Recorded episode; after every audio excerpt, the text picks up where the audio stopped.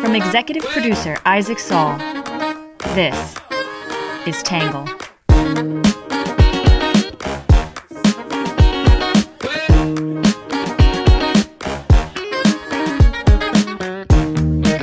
Good morning, good afternoon, and good evening, and welcome to the Tangle Podcast, the place we get views from across the political spectrum, some independent thinking without all that hysterical nonsense you find everywhere else.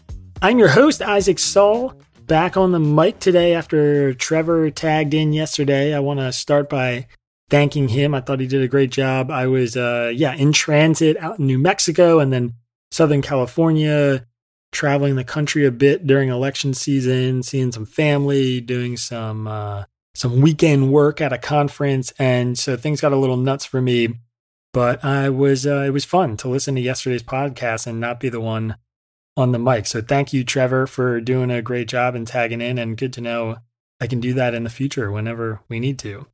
So obviously, we have had a wild week of election coverage. I am personally still trying to catch up on sleep. So we've got a story today about inflation and the inflation numbers that came out last week, which we did not get a chance to get to because of the election. Uh, I also want to start off with a correction from yesterday. In yesterday's podcast, which I wrote, and now I can like maybe partly blame on Trevor because he was the one who had to read it. Uh, I wrote that Democrats also won several key swing state gubernatorial races, assuring executive control in Pennsylvania, Michigan, Wisconsin, and Nevada.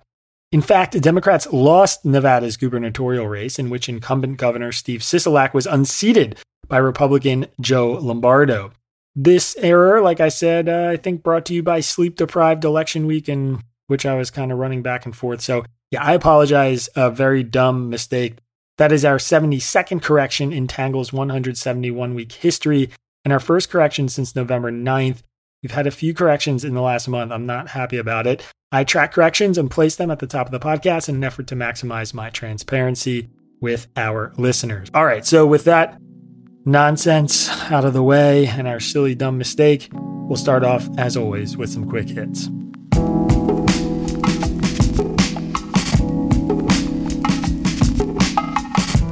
First up, former President Donald Trump is widely expected to announce a 2024 presidential run this evening. Number two, Democrat Katie Hobbs defeated Republican Kari Lake in Arizona's race for governor. Number three, the suspect in a University of Virginia shooting who killed three people and injured two others has been arrested and charged with second degree murder. Number four, Amazon is expected to lay off more than 10,000 employees this week, according to several news reports. Number five, an Iranian court has reportedly issued its first death sentence for anti government protests while sentencing five other defendants to up to 10 years in prison.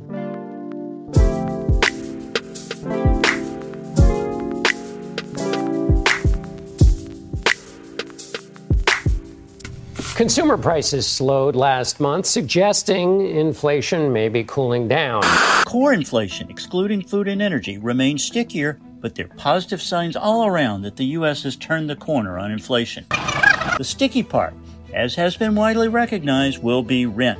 Rent Goldman Sachs' economic team, led by Jan Hatzius, who we know, uh, says that inflation will drop significantly next year. Uh, and of course, the Fed doesn't necessarily want to see the markets celebrate prematurely and get overexcited. That being so we have been covering inflation and the latest Labor Department reports every month since May, since this year's midterm voters continually pointed to it as their number one concern in the country. A quick reminder that inflation is measured by the Consumer Price Index, also known as the CPI, which is designed by the Bureau of Labor Statistics to measure price fluctuations for urban buyers who represent the vast majority of Americans. The CPI tracks 80,000 items in a fixed basket of goods and services representing everything from gasoline to apples to the cost of a doctor's visit. On Thursday, in the midst of a sea of news about the election results, the Labor Department released its latest inflation numbers. The CPI rose 7.7% annually in October, the first time annual inflation rates have fallen below 8% in eight months, giving the Federal Reserve its strongest signal yet that inflation may be slowing. Meanwhile, the CPI rose 0.4% in October after climbing by the same margin in September, which was below the 0.6% that economists had predicted. Over half of the increase in CPI was driven by soaring rent costs, while gasoline prices ticked back up after three months of decreases. Food prices at the grocery store continued to skyrocket, up 12.4% on the year, while the cost of food at restaurants is up 8.6%. Despite that, though, the encouraging signs spurred a major rally on Wall Street and sent U.S. Treasury yields tumbling. Treasury yields, a reminder, are effectively the yearly interest rate that the U.S. government pays on money it borrows to raise capital through selling Treasury bonds. So when yields go up, banks usually have to respond by raising interest rates on the people they lend to. That means yields going down is good news for anybody borrowing money. Core CPI, which is the measure of inflation with more volatile food and energy prices removed, went up 6.3% annually, down from 6.6% in September. At a monthly rate, the core CPI climbed just 0.3%, which is down from the 0.6% it had risen between August and September. It's pretty clear that inflation has definitely peaked and is rolling over, Mark Zandi, the chief economist at Moody's Analytics, said. All the trend lines suggest that it will continue to moderate going forward, assuming that nothing goes off the rails. Others express more caution, noting that the rate is still well above the Fed's 2% target, while prices for rent and food continue to rise.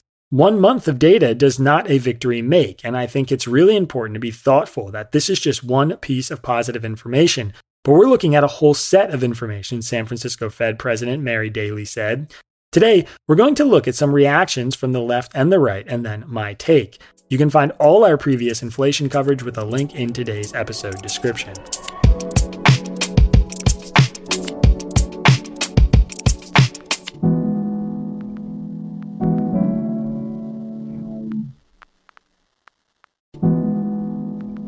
All right, first up, we'll start with what the right is saying. Many on the right are skeptical this is the end, but share some optimism about finally seeing reliably good numbers. Some warn that we've seen this before and the dawn never came. Others say a Republican controlled House could be a great piece of news for inflation and President Biden. First up, we'll start with the Wall Street Journal editorial board, who called it a modest reprieve and warned that it might be temporary. An increase of 7.7% in the overall consumer price index compared to a year ago remains unusually high, although it marks the fourth monthly decline in the inflation rate from a peak of 9.1% in June. Core inflation, excluding food and energy, was 6.3%, which is down from 6.6% in September, but has yet to show a lasting downward trend, the board said. Investors desperately want to believe this means inflation is coming under control. Some caveats are in order. Prices are still rising at an abnormally fast pace, and households will notice that a falling inflation rate is not a stable price level. Much of the disinflation comes via prices for goods, which declined 0.4% from September to October, notably for durables such as appliances. This is a result of a cooling housing market and is the kind of demand destruction the Fed says it wants to achieve.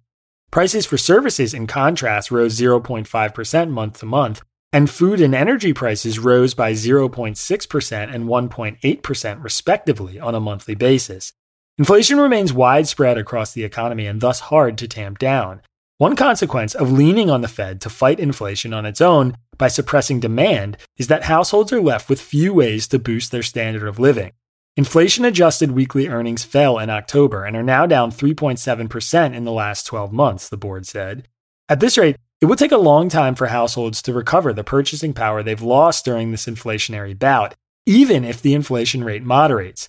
Congress and the Biden administration could help with policies to stimulate productive investment to fuel new supply and real wage growth. But on Wednesday, President Biden was still deploring trickle down policies. There's only been falling real incomes on his economic watch. In the New York Post, Brian Riedl said a GOP led House will help address inflation by stopping Biden's enormous spending. Yes, much of the inflation reflects an economic hangover from the pandemic, yet President Biden and Democrats have actively driven prices higher through energy regulations, tariffs, Buy America rules, tightened ethanol mandates, Davis Bacon rules, raising construction costs, and restrictions on new building. Most destructive of all has been the president's historic spending spree, which has added $4.8 trillion to the 10 year budget deficit. The Federal Reserve calculates that President Biden's $1.9 trillion American Rescue Plan was a major inflation contributor. The student loan bailout, if it survives legal challenges, will push inflation even higher. That will force the Federal Reserve to further rate hike the economy into a likely recession with significant job losses. And that is why it was so important for Tuesday's voters to stage an intervention and take away President Biden's credit card. While the results were less than expected, the current vote counts show that the majority of voters chose a Republican House, with inflation and the economy their top concerns, Riedl said. Republicans may not have produced a comprehensive anti inflation agenda, but their most valuable weapon will be gridlock. While Biden has already enacted $4.8 trillion in new spending, he had proposed a staggering $11 trillion during his 2020 campaign. Any chance of enacting the final 6.2 trillion in remaining promises, digging the inflation and deficit ditch even deeper, is almost surely dead with the GOP House. In National Review, Andrew Stuttaford said there was some progress. Much of the easing of pressure was seen on the good side, a function in part of retailers that overordered during the supply chain mess and are now dumping inventories, but also a sign that might suggest that squeezed consumers are spending less, Stuttaford wrote. It is also worth noting that used car prices, which have been in sharp focus since we began emerging from the pandemic, also eased on a month to month basis, and in the view of the Wall Street Journal's Justin Lahart, ought to fall further. That seems reasonable. Shelter, Lahart notes, is still pushing the headline number up, but that's a lagging indicator. There are clear signs that rents have peaked, and house prices, which are reflected within this part of the index in a rather convoluted way, are clearly looking shaky. Shelter accounts for about a third of the index, Stuttaford said. With the labor market still tight, I'd keep an eye on wage pressure, which feeds, of course, into higher services prices. We've seen a false dawn before in this election cycle, but there may be more reason this time to think that absent an additional external shock, this may be the moment we have been waiting for. But even if this is the peak, we remain a long, long way from the 2% target.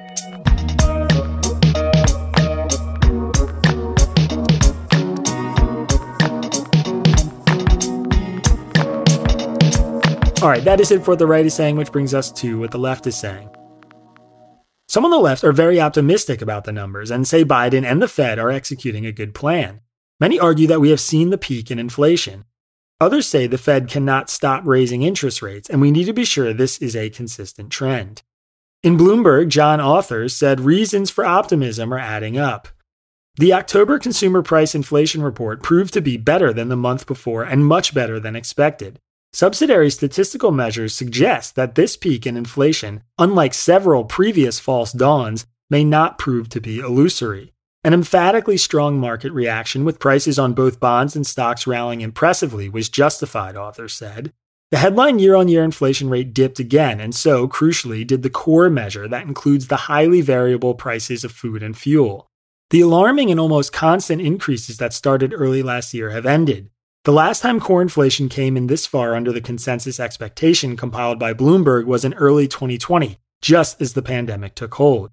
More important still, underlying metrics confirm that this time might really be the peak, in a way they conspicuously failed to do earlier this year when core CPI last seemed to have started a descent.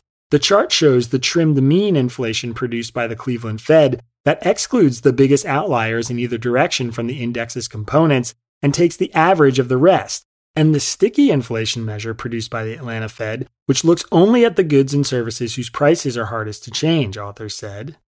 In practice, when these measures rise, it's taken as a sign that inflationary pressure is gaining strength.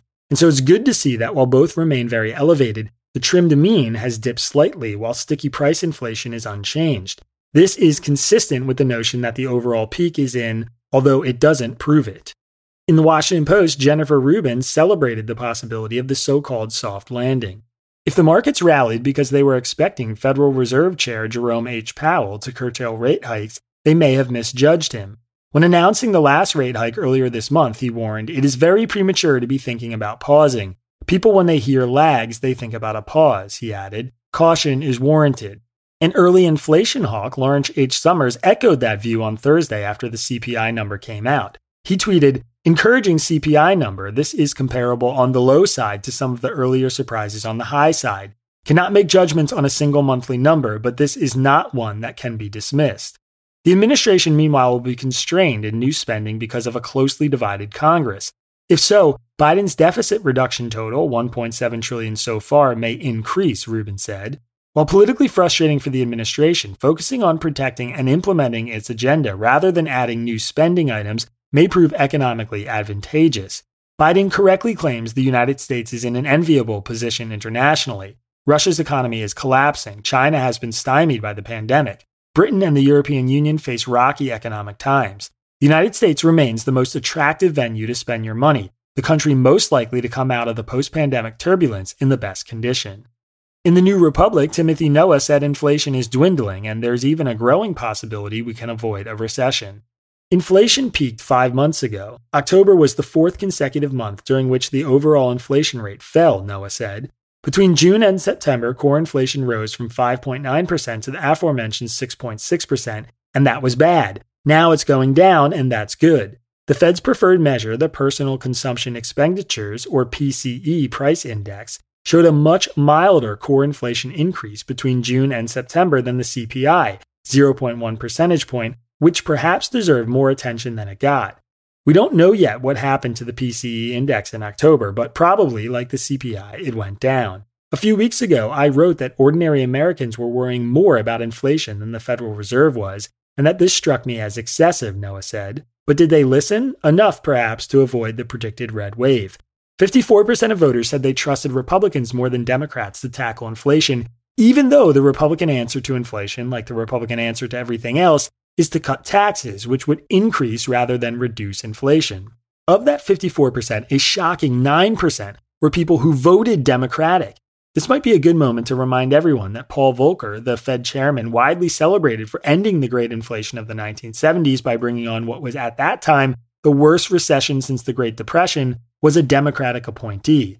As I've written before, the economy consistently runs better under Democratic presidents, and that includes lower inflation.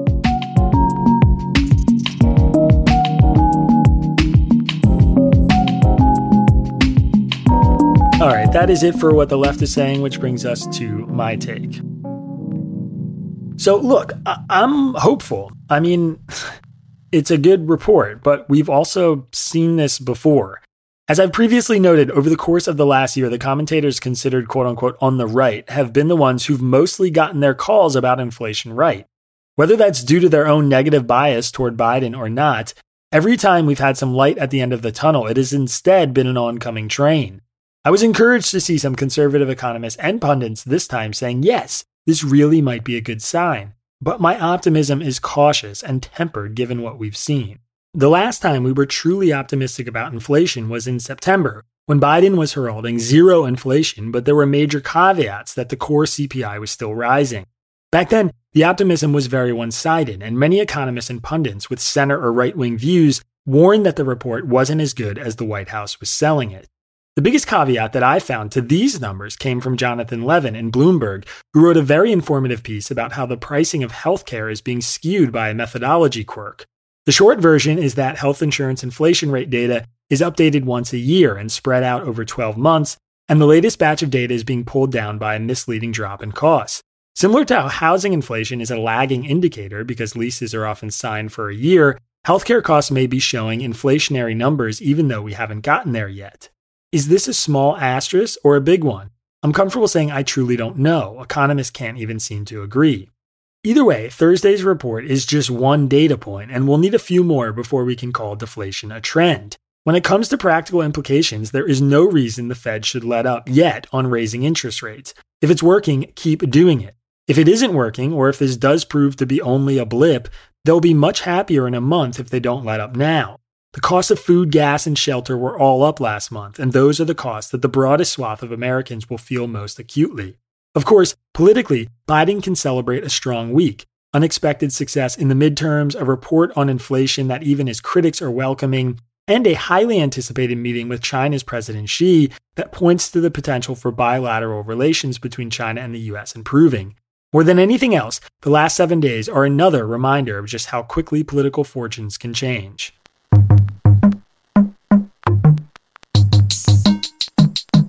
All right, that is it for my take, which brings us to your questions answered. This one is from Ellis in Blythewood, South Carolina. Ellis said, How do candidates use excess campaign funds? What limitations are applied to these funds and who polices the use of these funds? Uh, Ellis, this is a great question. So, the vague and sort of unsatisfying answer is that it depends a lot on what type of election you're talking about, who the money came from and who it's going to, or, you know, whether it's a super PAC or an individual, what state you're in, etc. It, it changes a little bit. Is it a federal election, state election? But that being said, generally speaking, the leftover money basically cannot be used for any personal purposes or just simply stowed away. The funds have to be used on donations to charities, other candidates running transfers to political parties, or future races for the same candidate. So, for instance, Blake Masters, who just lost an Arizona Senate race, he could hypothetically keep any leftover money that was donated and then use it to run again in a few years. Or he could donate it to the RNC, or he could donate it to other candidates. Some candidates will create slush funds where they start quote unquote leadership PACs and then use the money to advance a certain political agenda or other candidates. The big no no with political donations is basically anything that is personal. For instance, you are violating the law if you take that leftover money and go buy a home. You also can't just hire a bunch of friends and family members to some bogus position and pay them. They need to prove that they are doing actual political work for an actual campaign. Otherwise, you are violating campaign finance rules. And for whatever it's worth, the FEC is the one who polices all of these campaign finance rules. Typically, the most unspent money you'll see is sitting in a super PAC, which by the letter of the law isn't allowed to be coordinating with campaigns. So when they have money left over, what they used to do is support the same candidate at a future date or other candidates of the same party. Sometimes, though, super PACs will even reimburse donors for money spent on a losing campaign. We saw Jeb Bush do that actually. So, Investopedia has a great little simple article about this that I include in the newsletter, and you can also find in today's episode description. All right, next up is our under the radar section. In the United States last year, 41.4 million Adderall prescriptions were dispensed, up 10% from 2020. The drug, which is commonly used to treat ADHD or hyperactivity disorder, is in such high demand that there is now a shortage in the US. Some regular users are experiencing stimulant withdrawal, while others are turning to unregulated dealers or illegal drugs as substitutes. Earlier this month, the U.S. Food and Drug Administration, the FDA, announced a nationwide shortage. Whether Adderall is overprescribed in the U.S. is a question worth asking, but in the immediate term, the issue at hand is what will happen and is already happening to Americans cut off from a stimulant they have been prescribed and regularly taken for years. Wired has the story, and there's a link to it in today's episode description.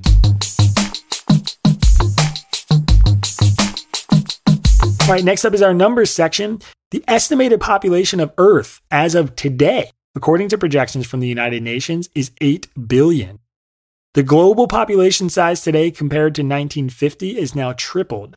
The drop in medical care services costs over the last month, according to the latest BLS report, is 0.6%.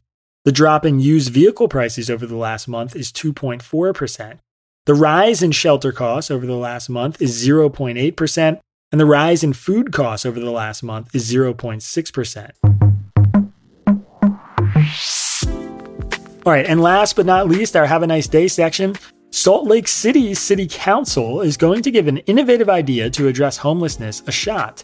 The council voted last week to build a community of tiny homes for people experiencing chronic homelessness in a project they hope can become a model for other cities.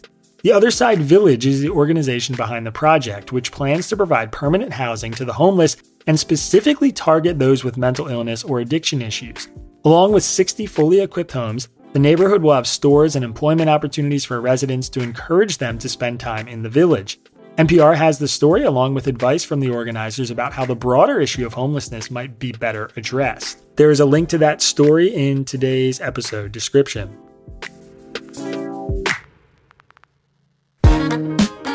All right, everybody, that is it for the podcast. As always, if you want to support our work, especially right now in the wake of an election, it's a great time to get your friends keyed into politics.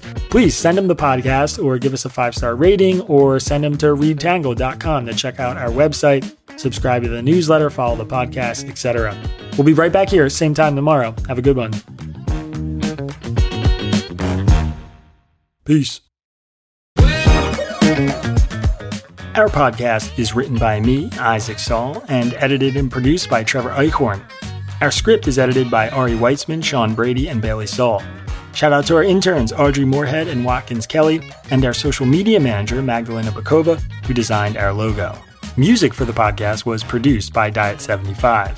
For more from Tangle, subscribe to our newsletter or check out our website at www.readtangle.com.